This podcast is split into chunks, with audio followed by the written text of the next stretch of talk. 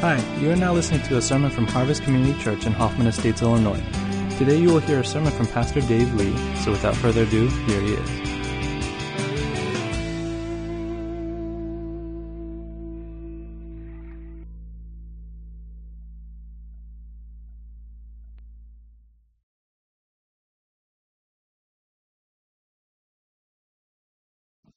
Well, good morning.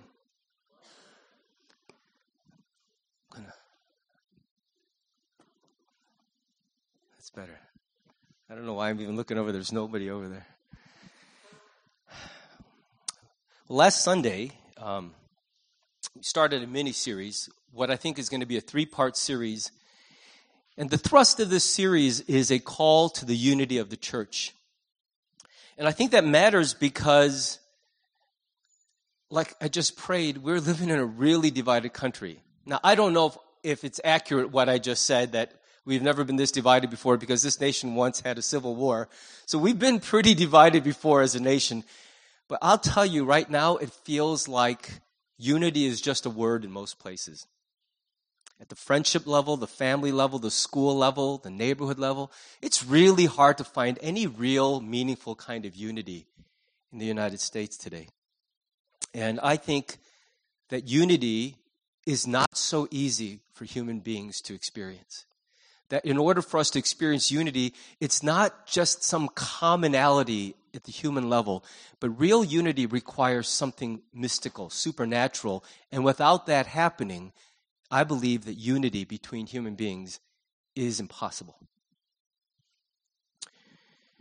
Last week we learned, I hope we learned, that in the church, the unity we're supposed to experience can only happen if it's a spiritual unity. That what binds us together as a church is not a commonness in our ethnicity or our generation or socioeconomics. The only chance we have to experience unity in the church is a shared experience of having a real relationship with Jesus Christ. If that isn't what we have in common, we really have nothing in common that will last and produce the kind of unity we keep hearing about in the Bible. And so, if you're feeling disconnected from others around you in the church, if you're feeling like you're physically here, but your heart is not here, it may be because relationships broke along the way, but I want to challenge you probably at the heart of this feeling of disconnection is that first, somewhere along the way, you became disconnected from your Savior as well. That at some point you just stopped trying or caring. That the pursuit of God came to a standstill because in your heart you feel like God's failed you, and so you're not going to chase Him anymore.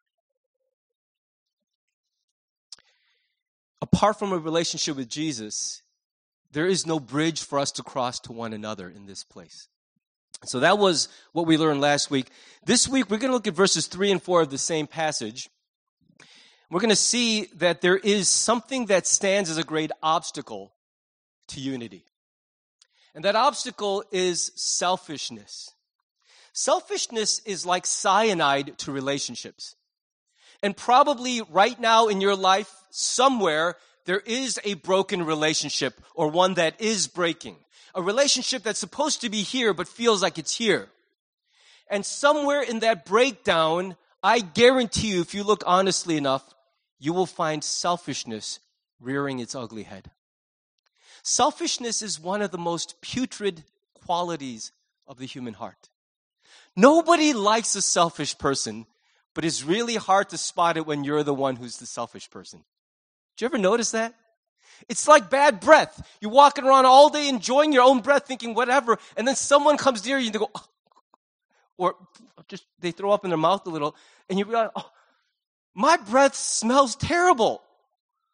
But I've been breathing it all day, and I was the last to know how foul my breath really is. I think selfishness is just like that. You could be so ugly, so hard to be around, and still be the last person around you to realize that's how you are. But selfishness pushes people away. It divides everyone. Even people who are related by DNA blood cannot overcome selfishness. So unless God intervenes and does something about selfishness, every relationship in your life is doomed. It's done for. You cannot save it unless God intervenes and does something supernatural about selfishness. So I want to look at the passage today, and the title of the message is Getting Over Ourselves. I was going to put a space between our and selves, but I thought you guys would all accuse me of not knowing English. But the truth is, it's not just get over yourself like stuff, but it's really yourself. The, this idea of me taking such priority is what we have to get over, and we can't get over it on our own power. So we're going to look at Philippians 2 3 to 4. Here's what the Word of God says Do nothing from selfish ambition or conceit, but in humility count others more significant than yourselves. Let each of you look not only to his own interests, but also to the interests of others. And the opening lines of this passage cannot be clearer. He says, Do nothing. And here's the problem I think that we often experience in the church. Okay? We read phrases like do nothing, and our eyes and our brains register, but what we're really hearing is try not to do a lot of things. We, we have this tendency in the church to hear emphatic statements from God's word and then soften the blow so we can live with what he's saying. Isn't that the natural tendency? Like when you tell your kids, take out the garbage, and they just sit there, and you're like, well, and the, oh, you mean now? Yes, yes, now. I didn't mean when you feel like it. I mean when I actually bother to say it. That's when I expect a response. And yet, it's human nature to want not to be burdened by things, to not want to be pushed into uncomfortable places or have anyone else be the boss of me. In the English or in the Greek, that word do is not even there. It's added to make sense in English. But the Greek is even more sweeping that nothing out of selfishness or conceit. Meaning, in the Christian's life, there is no valid place for selfish ambition or conceit. That if that's underneath as a motivator for anything you say or think or do or feel, it is an offense to God and it is beneath what He has called us to be. That there is no redeeming form of selfishness or pride. It just doesn't belong anywhere in the life of those who follow Jesus Christ. It's a very strong statement. And any attempt to soften the force of that statement will cause the seeds of division to form in your life. If you say, fine, but in my situation, selfishness is warranted because I did that whole forgive you, put you first thing for a really long time and I'm done. You don't get any more out of me. I've hit my limit of you centeredness. It's me time. And the truth is, your me time hasn't been terribly satisfying because you don't really want love from you. You've been doing it all your life. It makes you feel even lonelier when you realize, I'm the only one who loves me. It doesn't matter how angry or militant you get about it. When you're the only one left who loves you, it, it feels terrible. What we really crave is the love of God and the love of others. And at some point, we grow disillusioned and hurt and think it's not available to us. But the growing resentment and darkness and selfishness makes it even harder to achieve that kind of love between us and other people. Like, bear in mind that when he says do nothing from selfish ambition, ambition is not what he's condemning. Okay? I, I, grew up hearing this every now and then in church that we should have no ambition, no pride. And I heard it as Christianity is a faith for those who love stagnancy and mediocrity and averageness. In fact, the goal of being a Christian is to always get like a 7.5 as your gymnastics score. And I'm thinking of my daughter Zoe. 7.5 is not a good gymnastics score. A C is not a good grade in school. Well, might be for some. But the truth is that it's not ambition itself which God has a problem with. In fact, Paul himself, who's writing these words, will also write things like this. Don't you realize that in a race, everyone runs, but only one person gets the prize? So run to win. All athletes are disciplined in their training. They do it, it to win a prize that will fade away, but we do it for an eternal prize. So I, Paul, run with purpose in every step. I am not just shadowboxing. I discipline my body like an athlete, training it to do what it should. Otherwise, I fear that after preaching to others, I myself might be disqualified. The problem is not ambition, but it's selfish ambition. Here's what I think is meant by selfish ambition. In general, we have good feelings or goodwill towards God and towards other people. We don't wish harm. We feel generally kind of sad when bad things happen to our friends or neighbors or even to strangers in other cities. When we re- hear bad news reports, it moves us. But in general, there's a big, big barrier between us and that world out there. And so I will have in general a goodwill towards God and man. But when you talk about beyond just a general positive or open posture to real ambition, planning, intentionality, investment, sacrifice, effort, those things, if we really look at our lives, in, in, most people's lives, are mainly directed at their own benefit and the benefit of those that they call their own people. That's just the truth of it. That it's not ambition that is at issue, but that most of the expressions of ambition in our lives are about us. That it's rare to find people who have ambition for God or other people. And that's just the truth of it.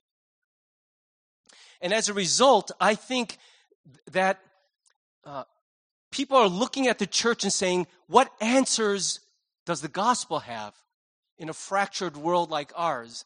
And as they look at our community, they're simply not finding the answers because the people for whom God gave up his life continue to live primarily for themselves. And I think that's a great tragedy because I think the world is wondering is there something in this world that can overcome the anger and division that marks our whole society? Is there a cure for the disease of selfishness? And it would stand to reason that if somebody gives up their life for another, that the person who benefits should be changed by that sacrifice, should realize what a gift they've been giving, and from that day forward, stop living only for themselves. Let me ask you a question. If the CEO of the company where you work were to say to your work group, your team, you know what, we're going to give you all a gift this year. We're going to release 100 free extra vacation days to your team. You guys discuss among yourselves and divvy up those extra 100 vacation days as you see fit.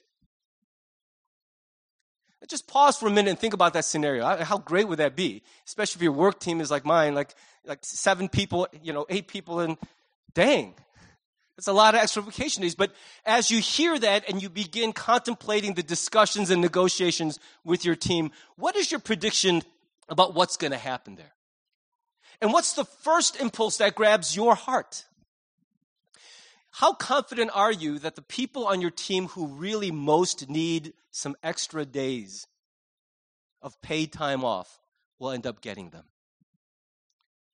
And how willing are you as an instinct to yield your claim to those days for the sake of someone else who needs them more than you do? Now, eventually, I think the thought would cross my mind, but I think what Paul's after is to say, what's the first thought that always comes into your mind when something good happens? When you have an opportunity or a blessing in view, what's the first impulse that grabs your heart? I know for me, sadly, most of the time I think about how I'm going to benefit or how my family is going to benefit. We are, after all, tribal and we are mammalian. It is in our DNA to be selfish. Right? Isn't that what one author said? In fact, there's even the selfish gene. But what Paul's saying is that if you've been redeemed by Jesus Christ, one of the signs that that has taken root is that at some point in our lives, we're going to experience that more and more we begin to think of others even before ourselves. In fact, look what he says here.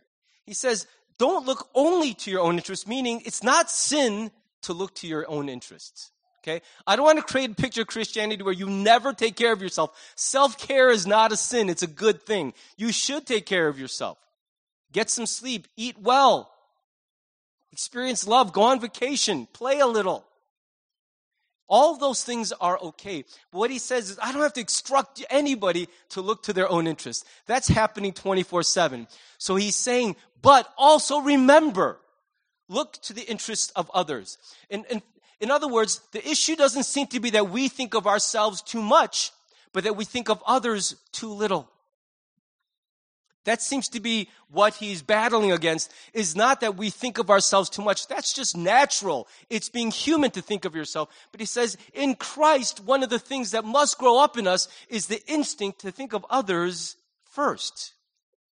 Don't just look at your own interest. And I want to illustrate this with a video clip that's my way of saying goodbye to two old friends who are abandoning our city.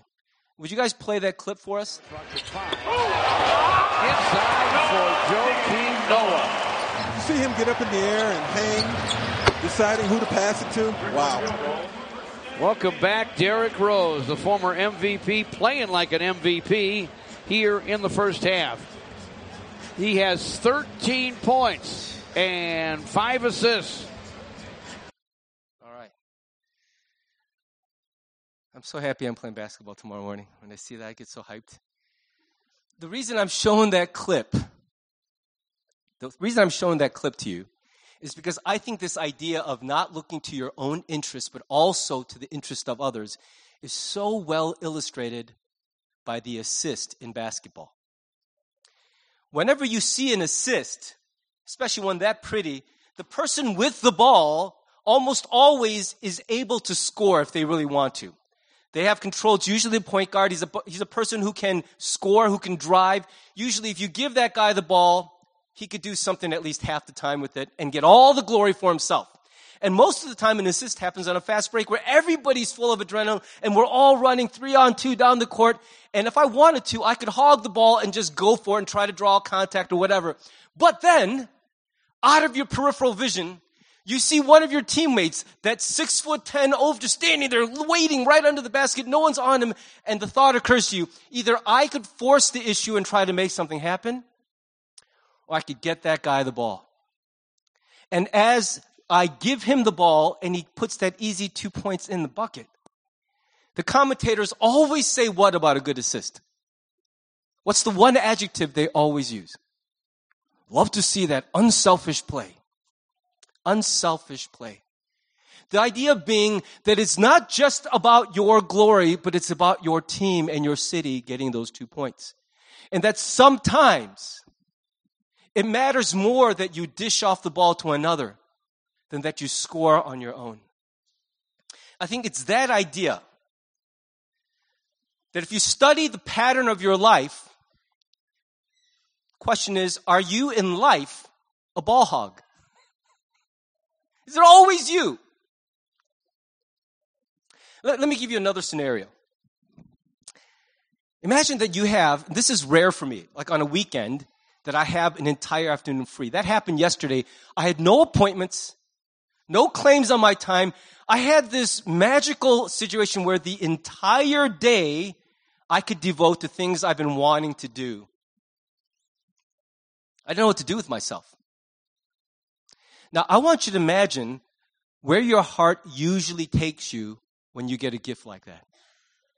An entire afternoon or evening, no obligations, nobody's hassling you. Maybe everyone else is out of town, you have the house to yourself. That's like every, every married man's fantasy, right? Is that everyone leaves the house and no one's molesting me. I just, nobody's bothering me. I, just, I could just live like a caveman.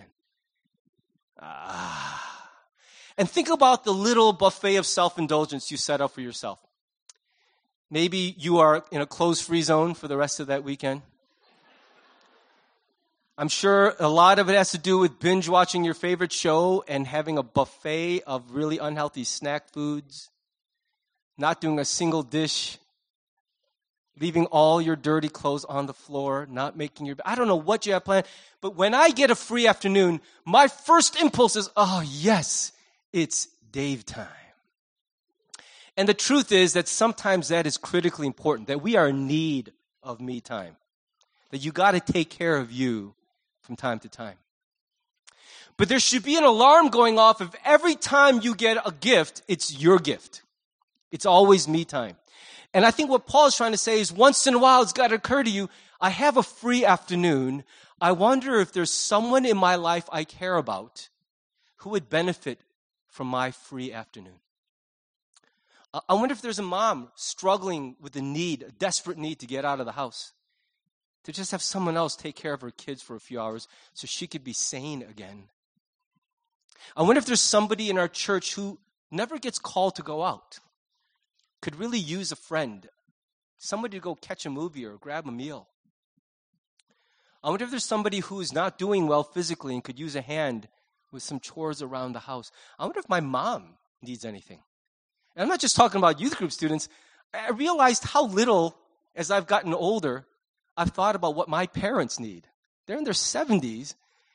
And I got to be honest with you, I need to think more often about what their life is like and how I might be able to help them from time to time in a practical way. It's natural to want to think of yourself first.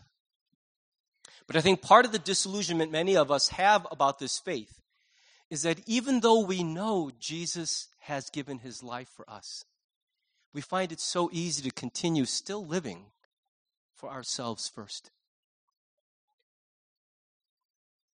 And so he says, Let there be nothing in our lives that emanates from selfish ambition. Now, so far, that's just a heavy message, and I haven't said anything about how you get out of that. Okay? We'll get there, but I want to at least establish the baseline of what it looks like to walk with Jesus in our lives. Uh, I think a second expression of selfishness is what he calls conceit. What is conceit? If you know a little Greek, this is one of the most interesting words in the Greek language. It's a word kenodoxia, which means empty glory. Empty glory. I think that is one of the best translations of conceit I could think of. It's glory that you think is so full of substance, but everyone else. Shh, don't laugh. He thinks he's awesome. Shh, just leave him be. And it's, it's like a person just, just walking around. I am the stuff, and the whole time his fly's open. Strutting around thinking everybody's laughing because they love me. Hey, what's up? and the whole time it's because your fly's been open. That's the, that's the idea, the, the comical idea of vainglory.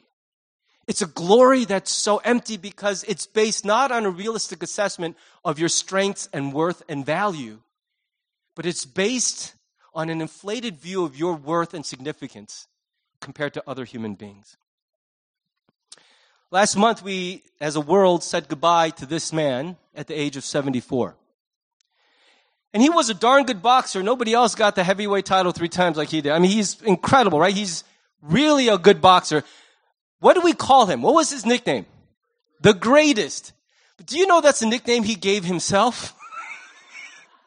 I mean, you want to talk about one of the greatest self-promoters in human history. Muhammad Ali will go down in history as the greatest self-promoter of all time. Listen to some of these choice. There were so many, I don't know how to choose from them, but here's this one. I am the greatest.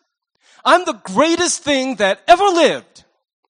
I don't have a mark on my face and I upset Sonny Liston and I just turned 22 years old. I must be the greatest. what do you say to something like that? Here's another one. It's hard to be humble when you're as great as I am. Admit it. Some of us have said that in our own hearts. Come on. It's hard to be humble. And you know, in, in a, a quote in his later life, one of the things he said was, I figured if I said it enough times, I could convince the world I am the greatest. Now, I doubt most of us are quite that full of ourselves. But the way that conceit often shows up in our lives is not in such an overt, self aggrandizing way, but it often shows up in the way that we categorize people according to their significance. And the truth is, I think most of us, we do that. We look in a room full of people and say, I can't be equally valuing all of these people. So I got to figure out who are mine, who are worth it, and who are those who, are, you know what? God bless you. You're on your own. You don't belong to me. You're not one of mine. Let's go back to that free afternoon analogy. Let's say it happens to be a Sunday afternoon. When I have a Sunday afternoon free, I am giddy. I, I just can't handle. Like I'm so excited. What am I going to do? Now imagine, this is a real life scenario, that someone approaches you just before you're about to leave church, and they ask you that question: "Hey, um, are you busy this afternoon?" That's a loaded question because they might be like, hey, "I just have some free jet skis to give away. I just wanted to know if you you want to take my jet skis." And you're like, "Yeah, I'm not. I'm not busy." But you don't know what it's going to be. It's like, could you help me move a piano?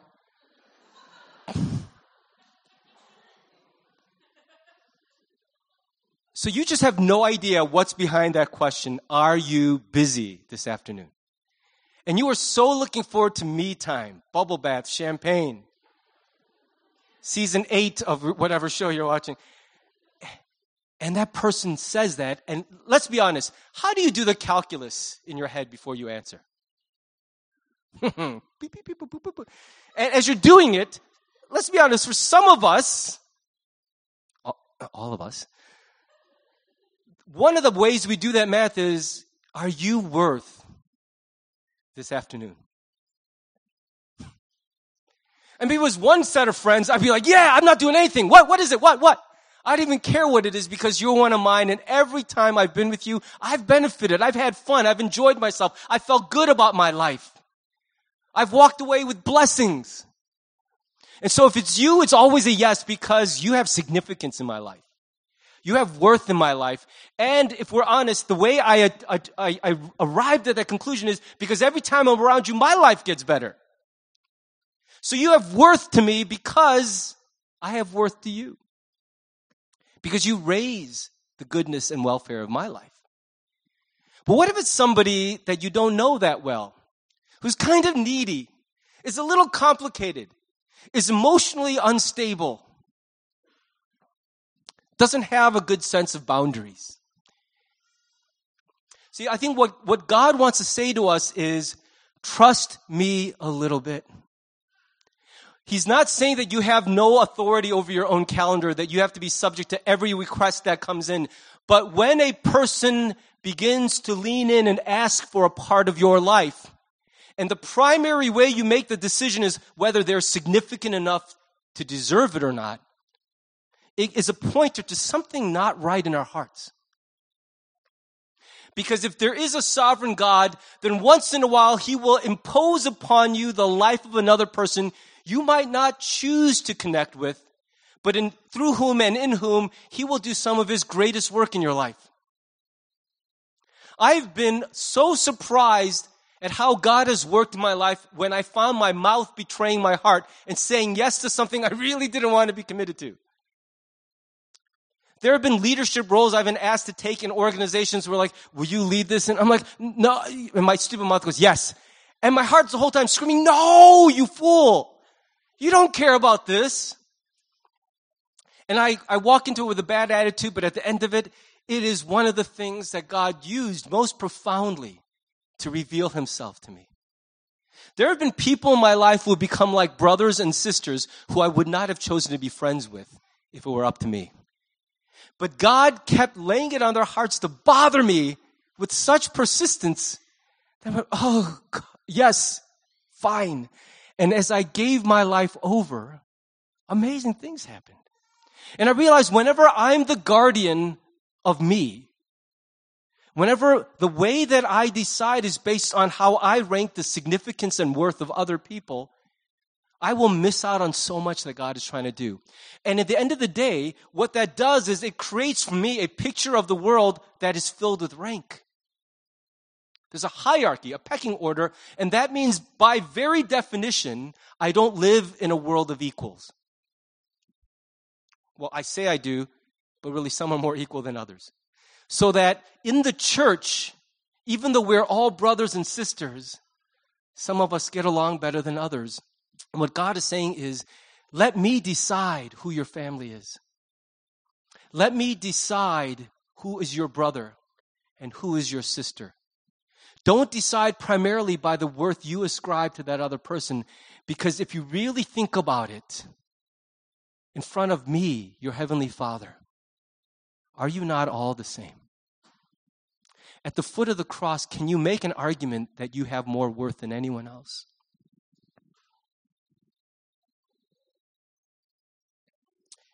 To temper our conceit, we're told not just to train ourselves for new behaviors or to pretend that others are more important, but to really think deeply about the truth and come to believe that that's true. That other people have great significance and worth and are deserving of our selflessness and of our lives. So let me let me land this plane. I got to end in a few minutes here. So I want to I want to bring this to a close.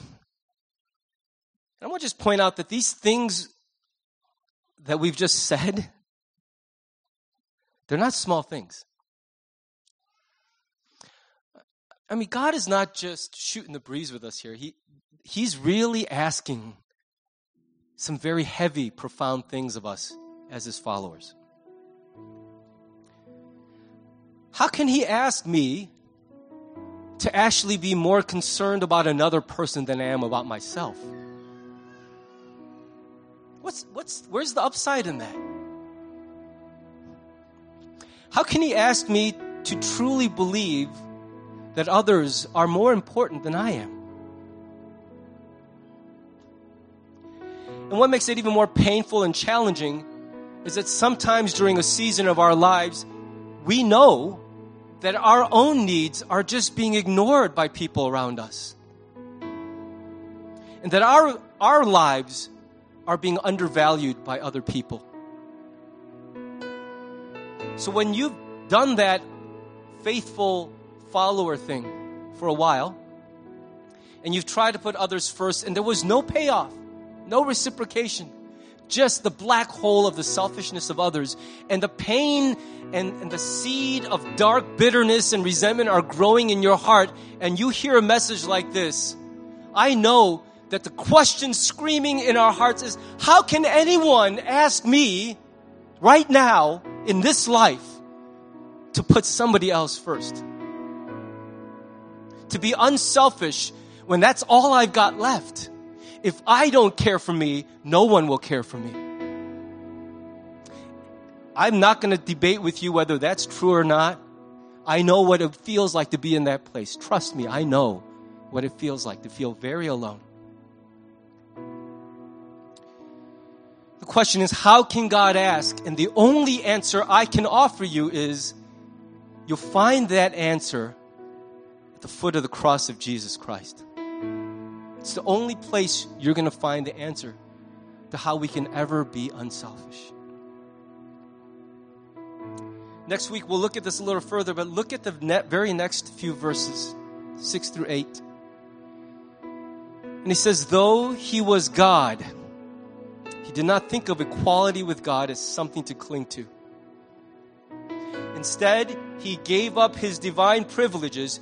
He took the humble position of a slave and was born as a human being. And when he appeared in human form, he humbled himself in obedience to God and died a criminal's death on a cross. I know it's a very churchy thing to say. But here's the only truth I can offer you as a pastor. If you want to know how to get over yourself, the only place you can find that power is at the foot of this cross. It's where it all begins because it's the place where God says to each of us, whenever you look at me, whenever you think of me, whenever you pray to me, remember this place this event, this gift I gave for you. It's the foundation of the relationship God has with each of us. That there will never be a day in our lives when we can look at this God who hung on a cross and say, but you still owe me. I still have needs. You still have to do this in my life. We can't, we can do it apart from the cross, but there at his feet, it's impossible. Because what we see in that place is that he did the most incredible thing already. He has already demonstrated how deeply, fiercely loved we are. What incredible value each of us has in His eyes. He doesn't look at us as one of billions. He sees us. He knows our name. And if you're looking for the love of God in the circumstances of your life, in the health of your marriage, in the blessings and achievements of your children, you will not find it there. Your situation will go up and it'll go down. But the love of God is not proven in the stock ticker of my life. It's proven at the foot of the cross. And if that's not enough, there's no other place to look. It's the only place to look. The pain and the emptiness in your heart, the longing that keeps growing, is not going to be filled anywhere but here. It's the only place. And I want you to pause and think about when the God who made you says, I laid down my life for you to show I love you, if the response of our heart is, yeah, but, then we've missed something profound and we should not walk away from that place. Stay there. Dwell. Wrestle. Fight to see Him because it's only there that your Christian life can begin. And if you don't sit there at that place and feel the brokenness and gratitude wash over you, there is no other place you're going to find that freedom and peace. Nowhere. It's the only place. It's what's been missing, it's what is most needed. And so I want to give that to each of you the gift of God to overcome all the darkness in us is the great love of God expressed to us at the foot of the cross. On the worst day of your life, you are deeply loved when everything is bad, God still loves you and the cross still stands as his testimony. And if this world ends in a tragedy because of him, you have an eternal security no one can steal from you. So I want to invite you now, as the praise team comes up, just to bow with me it would be unrighteous for any preacher to shout at you, be unselfish, be unselfish, just as a matter of inner strength. Because I myself, as the preacher, don't have that strength.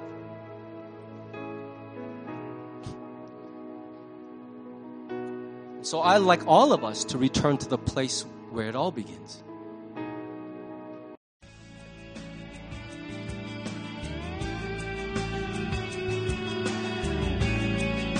Thanks for listening to the sermon from Harvest Community Church. If you would like more information or have any questions or comments, check out our website at harvest-community.org. Thanks for listening.